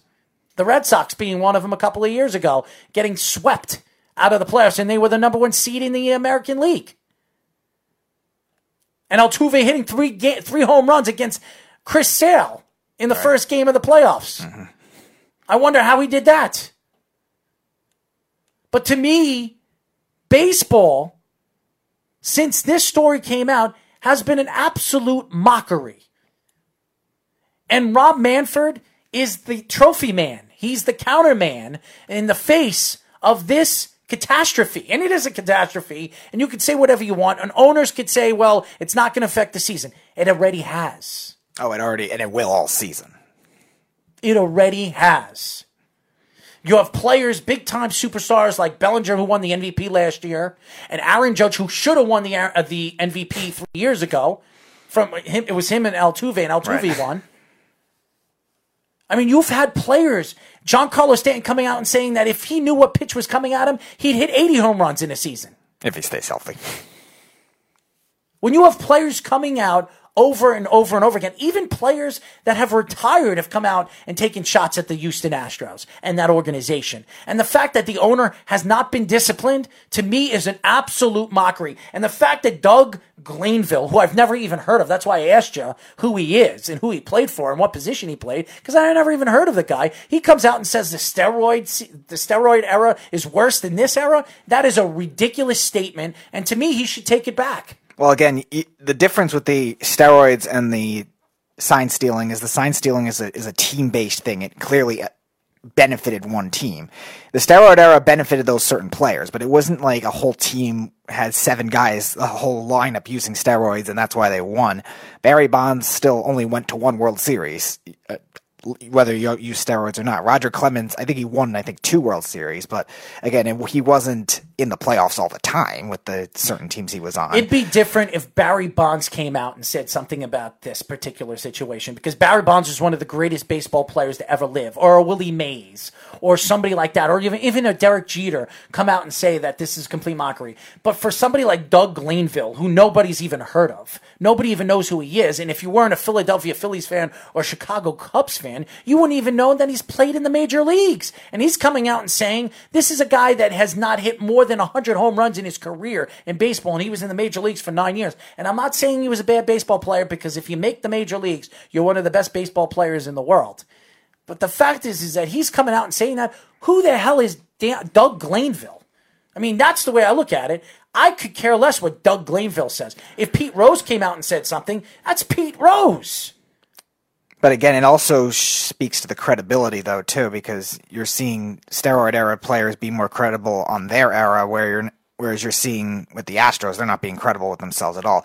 Doug Glanville probably played at some point with Sammy Sosa, who was one of the big steroid guys, and he's taking shots at him, and okay, rightfully so. Now you're seeing only guys that have left the Astros, guys like Ken Giles, who got traded to the Blue Jays, Collin McHugh, who was on that 19, uh, 19 2017 team, and then hasn't made the rotation since. Only those guys are speaking, and obviously Mike Fiers is the guy who started it. It's not guys that are currently on the roster, so at least he has the guts to take that shot at his own error, because again, steroids is wrong. I know you don't think it matters, but it is wrong in a sense. But you're right, where this kind of thing, if you know what pitch is coming, it's clearly much more an advantage because baseball's not just about hitting home runs, too. If you know what kind of pitch is coming, you could line it for a single. You could rip it in a center field for a double and drive in the winning run in key situations. That's why it You matters for the to. postseason. You, you don't even have to know where the ball is going because you Right. can prob- practically guess. Right. Because you know if, if let's say a Gerrit Cole is pitching a curveball, you know where his curveballs usually fall, Mm-hmm. so you can guess where the pitch, uh, where the ball is going to land,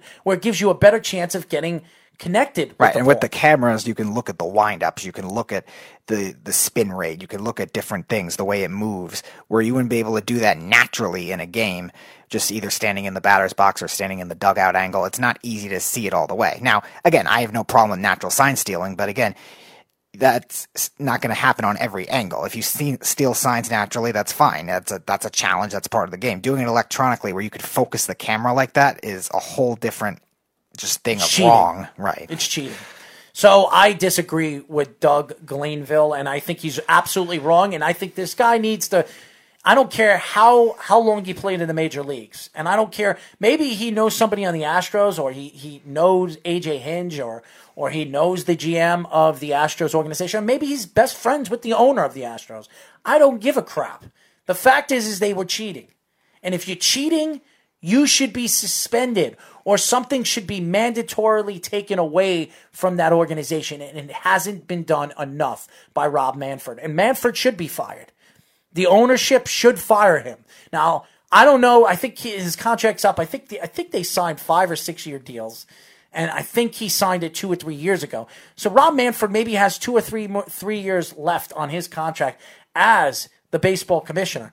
With this particular situation, and he's not Bud Selig, I don't know how many years we're going to have left that Rob Manfred is going to be the commissioner of this organization. So it ends in 2024 because it was given to him. Four years. Yeah. So the the the year that just completed was the first year of the five year deal. So up until 2024 is when. So that's not a good sign. If that was your first year from contract and this mm-hmm. happens your first year, that's not a good sign for Rob Manfred. And now you're hearing stories that he wants. What does he want? Robotic, you know, robotic umpires in the back of the uh, in the back of home plate. I mean, that could ruin baseball automatically. I mean, so the and it wasn't People could probably find a way to steal signs with the robots for all we know. I don't know, but I, I think that this this is going to be a rocky four years for Rob Manfred, especially his first year coming off a year where there was cheating with the Houston Astros, and they've been doing it for years under Bud Selig And maybe with the Bud Selig's reign. So. Uh, and yeah, even the Bo, Bo Sox. If the Bo Sox get caught cheating as well, that's just another asterisk on his name for the next couple of years. And I'm telling you right now, the ownership, players are not happy that he did nothing to the Houston Astros. He did absolutely nothing. That the own their own fans are trying to get money back because of what the Astros have done. They're suing. There's a fan suing the Astros for a million dollars. So he's not going to be the only one. He's not going to be the last one. And I think the major league has to, Major League Baseball has to look at just what the fans are saying in Houston. Not only the players, but the fans of the Houston Astros are saying about the team and the organization and how it was run. So hmm. It's not a good sign for the Houston Astros. And Doug Glanville, he doesn't really put himself on the the top of the list of people you want to interview. We should reach out to Doug Glanville and get him on the show. We hmm. really should. You're gonna you would challenge him. Yeah, I would challenge him. That'd be quite an 'Cause I- interesting interview. Because I think he's an idiot, if you ask me. And last story before we go to break in debate hour, there's a story coming out that the Hawks CEO Steve Koonin started starts the season. Eh, he's he's really starting the season on trying to figure out what in the when the new CBA laws come out in the next year, where the NBA should go with their seasons. Now he has come out and said in this article that he believes the NBA should start in December and end the, the the playoff final should be in the middle of August. And if that's the case, and as everybody knows, the NBA draft is in July. June, Well, it's the end of June, July. July, I think is when free agency starts. When you think about it that way, when do they expect to have the off season? What is it? Two months? That's all you. You're you're saying that August should be the end of the season. September, October, November, December. So you I don't think the minutes, length would be any different because you're only you're shifting the start of the season two months and you're ending the start the season two months later from what it already is. But it's weird. It's weird because the NBA really builds and promotes their product in the month of November going into Christmas. Now all of a sudden they're going to be promoting it through Christmas, through the New Year. I, I just, to me, it doesn't make any sense. And and the way they're supposed to build a product. And and here's the thing: the NBA is now they're elevating their their TV deals, and now the players are going to make more money, and the CBA is going to make more money, and the players' union is going to make more money. Why would the players agree to this? When the players realize that their off season in the summertime is better, you know, going to distinct areas like Hawaii or or training in New York or training in LA, than going and starting the season or ending the season in August, where you're going to start training and getting ready for the next season in September, October, which to me is not good for the players, especially the the cold and and and, and really the massive training that they do in the off season. So I don't think this benefits the players. It might benefit the owners and might benefit maybe the playoffs. Well, if there's more TV deals that come with this, because that was I think the main incentive for why Koonin decided I don't to do know if this, that's gonna- the players could end up getting more. I don't too. think it's going to drive more TV deals because they're get, they have the biggest TV deal out of all the sports right now.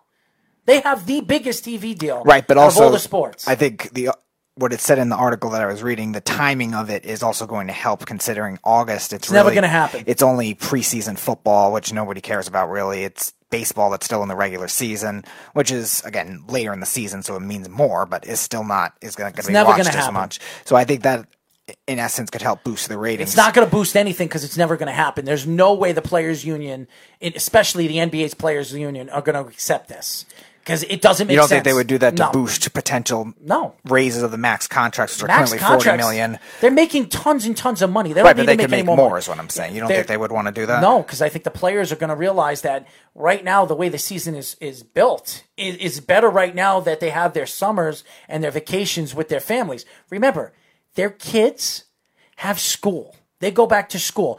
The players only get to see their kids maybe two months in a year to see their kids at a significant amount of times because they're traveling and they're going on they're go, they're traveling 40 games 42 games in a season 41 games in a season. They don't really get the chance to see their kids and their family. And the fact that you're going to take that away from the players because they want to start the season later i don't think it makes sense. It I- really doesn't. But again, you not every player is going to be playing in the NBA finals. doesn't matter later It- in the playoffs. It's not fair to the either. players that are. You understand? It has nothing to do with it. It's not fair. So you're telling me LeBron James he plays in the playoffs every single year, Right. and he expects the time to, with his children, his sons that are going through high school, and he wants to go and watch him play basketball. He's not going to get a chance to do that because oh my God, he's playing in the finals every single year. That's not fair to LeBron James. It's not fair to the players that are in the playoffs. So to me, it doesn't matter. And the players are not going to handle that right, and they're not going to accept that because they want a chance to see their kids grow. AKA Kobe Bryant. Kobe Bryant, for how many years? 20 years of playing basketball, barely saw his family. And now, after he retired two years ago, he's gone. He's dead. He really never got a chance to see his kids, his daughters grow. Because he put and he dedicated his life to 20 years of professional basketball. So to me, there's no way the players union are going to accept this, especially when they have the time and the, the opportunity to spend with their children and their families. So wrong, Speedy. It's not going to happen. The players union is not going to accept this. I don't care what the NBA owners are going to do because it's all about the players union and they're the ones that Well, play the right. It definitely benefits the owners more. I'm not denying that. I'm saying it Doesn't benefit the I think the shift is not really as drastic when it comes to if the players will benefit financially if the TV deals continue to go up millions of dollars, where the max contracts. How much money do you think they're going to benefit? Two million a year? Three million a Right, year? which in essence gets the max contracts to 42, then to 45, then whatever. Uh, the players, especially the, obviously the superstars who are going to get those max contracts, could benefit off of that if it means just shifting the season. I think it could help, again, some instances. You're right, there's definitely going to be some that aren't going to like it because they're not going to be able to vacation. It's never they gonna be approved. But again, I think they already have that issue anyway, just with the way the season is structured. They play every other day, they travel a lot. That's not really going to be solved anyway. It's never going to be approved. I'm telling you right now, this is one rule that will never be approved by the NBA. I think the tournament is a smart idea, even though the commissioner has stepped away from this tournament of teams that don't make the playoffs that could absolutely win that extra number one draft pick, first round draft pick. I think that should be implicated into the league and, and new CBA rules.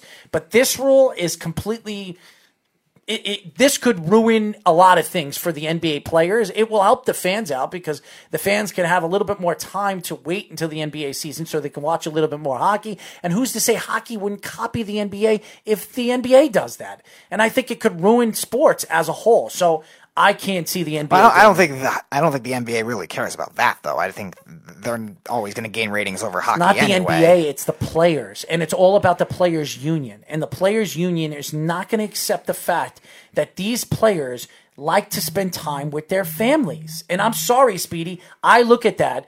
For a player, they're making $40 million. They don't need any more money. They don't need an extra three or four million dollars. They're making more than enough players. The bench players, the 13th guy on the bench is making three, four million a year. I don't think they care about the extra 500, $400,000 that they're going to make. I think it would be more than that though. If it For the 13th player on the bench? No, it isn't. not not for them. But again, I I don't think that's the players they're really targeting. It's obviously the superstars. All right, the it's a superstars. superstar-driven What, league. what are they going to get? Two, three million dollars? That's going to be nothing for them. They make that in endorsements. There's no way the players are going to accept that. Anyways, when we come back, debate hour with me and Speedy Petey. As you guys know, we are live Monday and Tuesday down to the wire from six to eight p.m. at night. When we come back, debate hour. It's the Worldwide Sports Radio Network.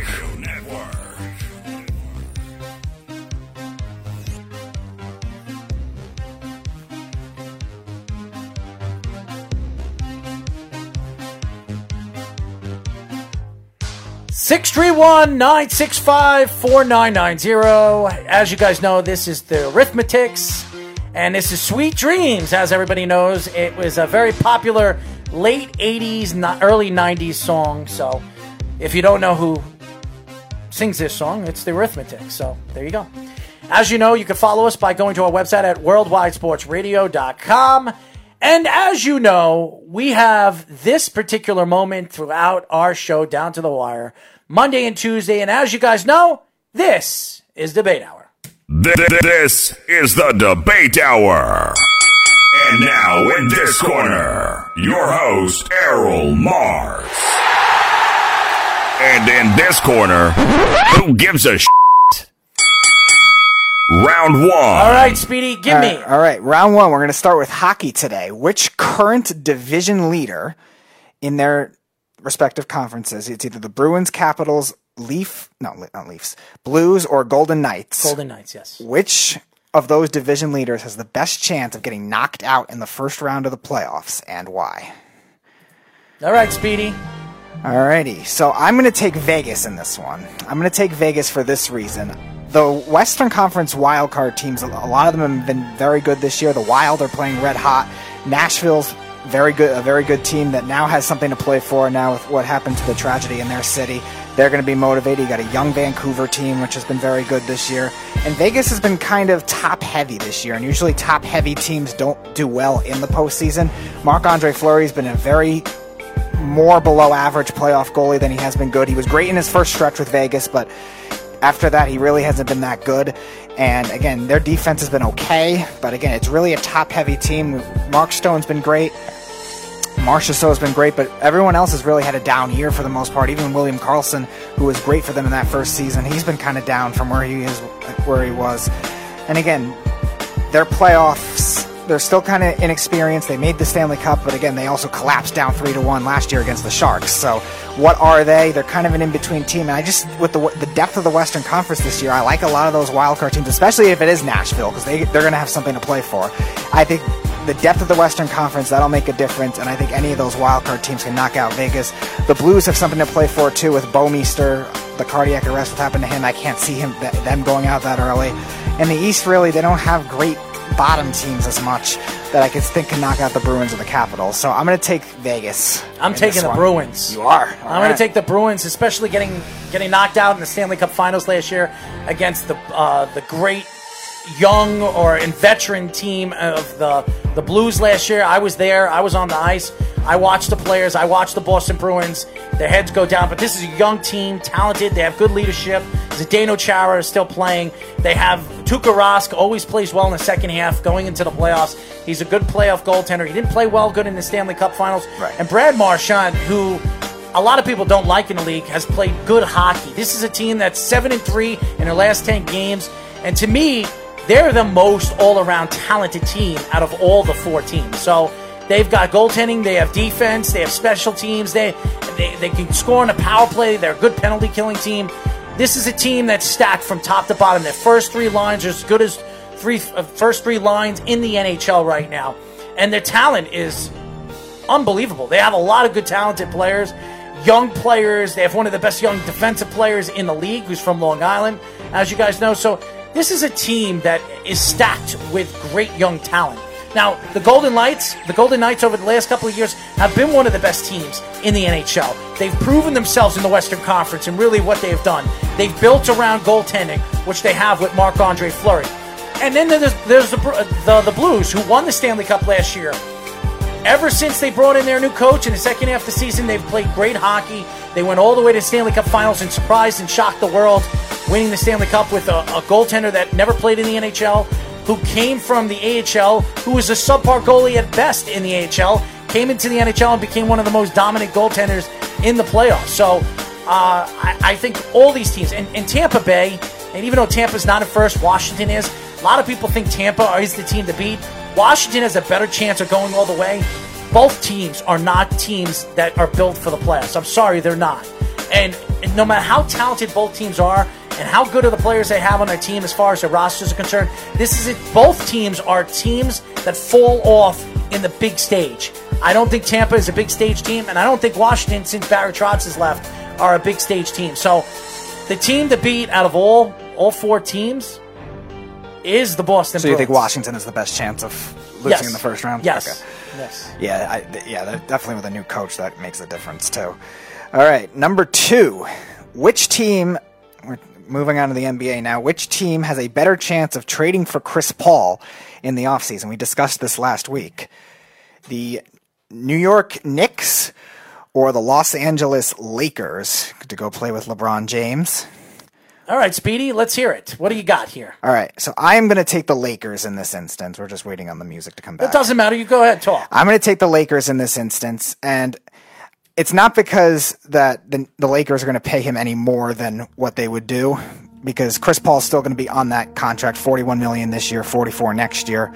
So that's the contract he's going to be on. I feel like the Lakers, though, would tend to what LeBron wants. And if LeBron wants Chris Paul, which he, they've always said they've wanted to play with each other for a while, that's why I thought LeBron last offseason, when he was a free agent, was going to go to the Houston Rockets and go play with Chris Paul. I, I just think that's going to help in terms of what he likes to do. We've seen him do this. When he wants a guy, he gets a guy, and that ends up happening. So I think the Lakers, even though they don't have the, the draft capital to do it right now, they, They don't have could the room to bring him in. they, they, they, they do this every other year kind of thing with the NBA drafts, the way it works. I think in terms of that, I think they'll try to make it away. They're, they, they're going to do whatever it takes to make LeBron comfortable. If, if LeBron wants Chris Paul and he sees an opening for somebody like Chris Paul off a phenomenal season like that, he could trust him again. That's going to be something that I think could end up making a difference. The Knicks, again, you say it all the time. The Knicks should be careful with trading their assets away. You wouldn't trade anything else but the number one overall pick. You wouldn't trade it for anything else other than Karl-Anthony Towns. A lot of the young players, you wouldn't want to trade. They're not some, trading their first pick for Chris Paul. No, I didn't say they would. I didn't man. say they would. No, I'm not saying they would. Karl but- Anthony Towns, yes. Yeah, that's what I'm saying. You're, They- you wouldn't trade it for anything else, and nor should they, because the Knicks are in a rebuilding team. They're a they're a young team, and again, Chris Paul. I don't think he would damage anything like that. 'cause he's still a phenomenal player. He's a nice leader, but would they want to give up what the Thunder would want for that kind of thing? Whereas the Lakers, I think, Thunder's not going to want a lot. What, what are they going to get? Off a, off a great year. I, Yeah. did, I didn't say they'd get a lot, but I, I'm just saying. You can get a Kevin Knox and maybe a second round draft pick. That's what you're going to get. no, I think they would want more than that. They're not going to get that much. Yeah. Nobody's going to give him that much. I think they would, For a 35 year old man that's making $40 million a year? No way. No way. All right, well, No way. I think they would, would want more off the season that they got. But Who? What are they going to The get? Thunder. The Thunder is not going to get what you think they're going to get. It's going to be the Knicks, and I'm going to tell you why the Knicks. It's not the Lakers because the Lakers don't have the money to fit him in there. They don't. They're going to have to pay Anthony Davis unless Anthony Davis decides to flee after this year. If that happens, Chris Paul will be a Laker. If not, it's the Knicks. The Knicks have the money. They have more than enough money. They can bring in they can bring in Karl-Anthony Towns and Chris Paul and be a championship competitive team with those players. And I could see the Knicks doing something like that. Chris Paul comes from Rose's um, his organization. He was the he was the uh, agent of Chris Paul. He's also the agent of Karl-Anthony Towns, who wants out of the Timberwolves. If the Knicks could get Paul and Karl-Anthony Towns as a duo, the Yankee the the I can't always say the Yankees, but the Knicks would absolutely do that. Now, the Knicks have the better chance because the Knicks have the money. They have the they'll, they'll be aggressive in the offseason, more aggressive than the Lakers because the Lakers are going to try to be as aggressive to sign Anthony Davis, who probably wants to go to Chicago and play in his hometown.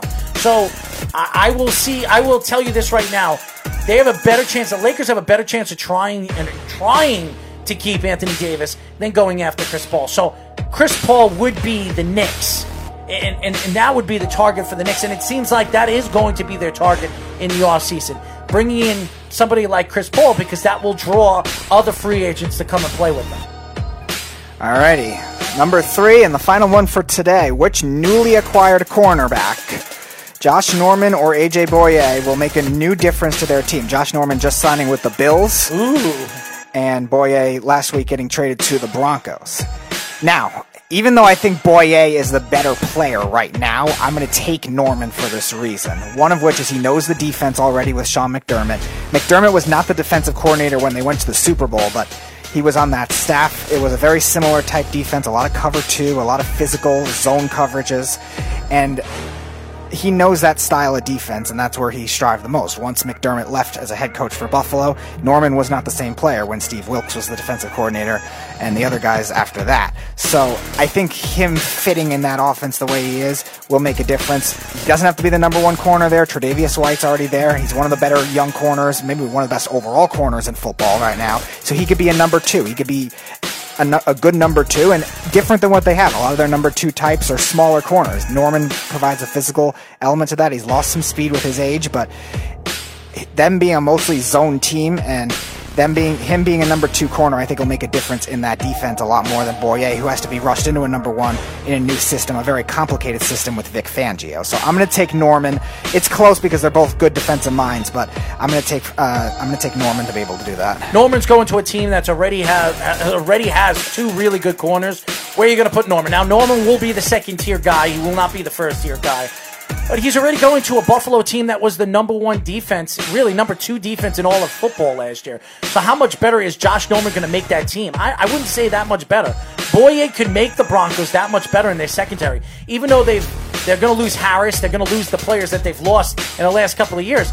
Bouye is still in the prime of his career. You put him over there in, with the Broncos with the pass rush, and by the way, their coach is a defensive-minded coach that has made corners better in his in his defense. And I think Bouye will be a better number one with the Broncos than being the number one with the Jacksonville Jaguars. It's a completely different defense. It's a completely different zone type of style of game where they're going to go after the quarterback. You know what the what the Broncos are all about. They have the front seven. So I I still look at Bouye being the better choice and the better player as far as these these uh, these corners that we're we're talking about right now. Now Josh Norman is a good player and he's still a good player. What worries me more about Josh Norman is his cancer. Is he going to bring the cancer craziness into that locker room? He did it in he did it in um, Carolina. He did it in in Washington. This is a guy that's had problems with players that he's played with on his own team and other teams. So I don't know if Josh Norman is going to bring uh, stability with the Buffalo Buffalo Bills, make them match that much better. Because how much better could they be? They're a top three defense all around in the whole NFL. Do they really need Josh Norman? They don't. They really don't. Now- is needed with the Broncos. How much of a problem do you think Josh Norman's attitude, though, in Washington, is also a Washington problem, though, too? No, I think Josh Norman is a cancer. He's just like an Odell Beckham. He's the he's the cornerback at the position of Odell Beckham. They're both s- silly, no good, big mouth players that have nothing good to say about the players that they play with. They think that they're the best. They think that they're number one, and they think that they're the number one priority on that on that team in that in that organization. That was the problem over there in, in Washington, and that's why Washington wanted him out of there because he thought he was that much better than the quarterbacks. He was that much better than all the other corners and the defensive players on the team, which he wasn't. He's a, a player that is not the same player that came from Carolina or even the first year with Washington. He's not the corner that everybody was talking about was one of the top defensive corners in the league. He right now, if you were to rate him, he's 15 or 16 on my book. In He might my be book, even lower now. Yeah, 'cause he had a really bad year last he's year. not he's not the same player he once was. So to me, Bouye is still amongst the league's best corners in the league. I would say he's in the top 12, top 10 corners in the league. And you put him over there with the Broncos in that defense, in that style of defense with a defensive minded coach, I think he's going to flourish over there with the Broncos. I don't know if Gordon, uh, if Norman is going to flourish in that defense, especially where he's not even going to be the second guy. He might be the third or fourth guy coming coming in the game as a corner.